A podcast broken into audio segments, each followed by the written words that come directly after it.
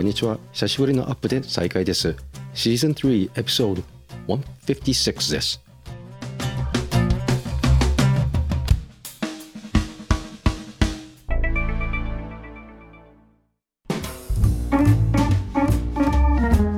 エピソード155でもお伝えしましたように9月は LINE と Instagram と YouTube を利用して実験をしていました。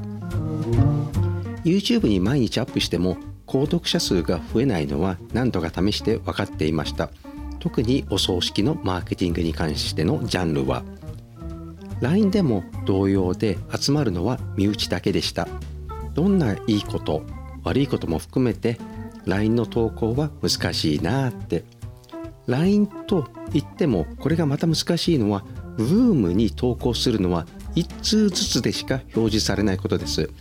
LINE の場合は3投稿っていうかな？3段投稿っていうのかな？をワンセットにして投稿できるけどこれは LINE の購読者にしか届かなく公開モードを全世界の Room には配信されませんからね。さらに LINE の Room は私からしたらすごく低次元のインフルエンサーいわゆる承認欲求満載のきれいどころの投稿や下世話なニュースばかりでした。上がってきたらすぐ通報レベルにしているのですけれど、まあ、そしてね LINE で流していた1分メッセージの動画と解説を再度 YouTube で投稿していました。まあこれもいまいちだったなと。つまり有名人や著名人でなければどれだけネットで人を集客するのが難しいかということですね。ウェブ上で人を集めるシリーズ。02です。そんな9月と10月で疲弊していまして11月は今日で終わり。明日からします。私はね実は言うとえ愛知県に結構通ってました。そして11月も実は今私が副会長を務める学会の運営に従事していました。そこでどうやってシンプル戦略を立てられるか悩んでいました。YouTube を見ても再生回数が伸びている内容って人々が関心を持つものだけですよね。林先生の今でしょみたいな話ですよね。そして何も考えなくて済むような頭を使わなくて済むただ見ている映像ですよね。他だと How to や芸術作品作品を生み出している映像例えばテーブルを作ったりそういうもんですよね。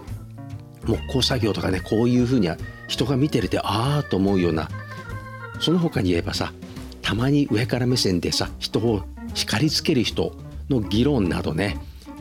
まるまるり社長などねそんな方いらっしゃるじゃない。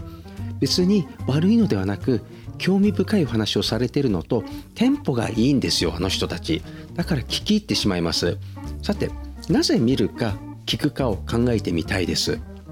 一つは興味です。興味です。興味はあなたが持つフィルターをくぐり抜けて届くからです。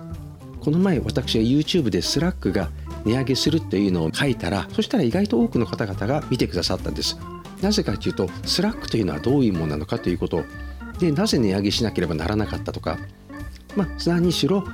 私は Slack をベータ時代からテストで利用していたのでつまりねもうね8年以上ですよね。8年9年使ってましたので。さてさらに LINE が値上げですよね。これもね小規模自動車や事業者さんからは痛い話ですよ。1000通だから足りていたんですけど200通だと何もできない。さらに5000通の、えーと、月々の金額だとまたそれも、えー、上限だそこにいる人たちも使えないわけですよね。そこで足りなかった人たちもまた、えーと上のクラスに行かなきゃいけないとか。それも痛い話なんですね。まあそういうところで興味の先には啓発というのがあります。戦略というのは興味をどう引くかそして相手の悩みをどう解決してくれるのかが啓発です。お葬式の悩みはどこに頼んだらいいかというのが皆さんの悩みです。お客さんは半分パニック状態の方々が大勢います。しかし残念ながらね本当に訳のわからない人たちもいます。で何にでもクレームをつけるつけたがる人たちがそれはきっと看病疲れで自分の思考もおかしくなっているからだろうとは私は思いたいんですけれどね。まあでもね本当にちょっと大変な方々も私は何度も接してきました。その解決をどうするか。意外と人は心の準備をしてくださいとお医者さんに言われても最近言われない。いや言わないのかな。これを言われてもできないことなんです。ではこの次はこの続きは次回へ。今日もご清聴ありがとうございました。また次回へ。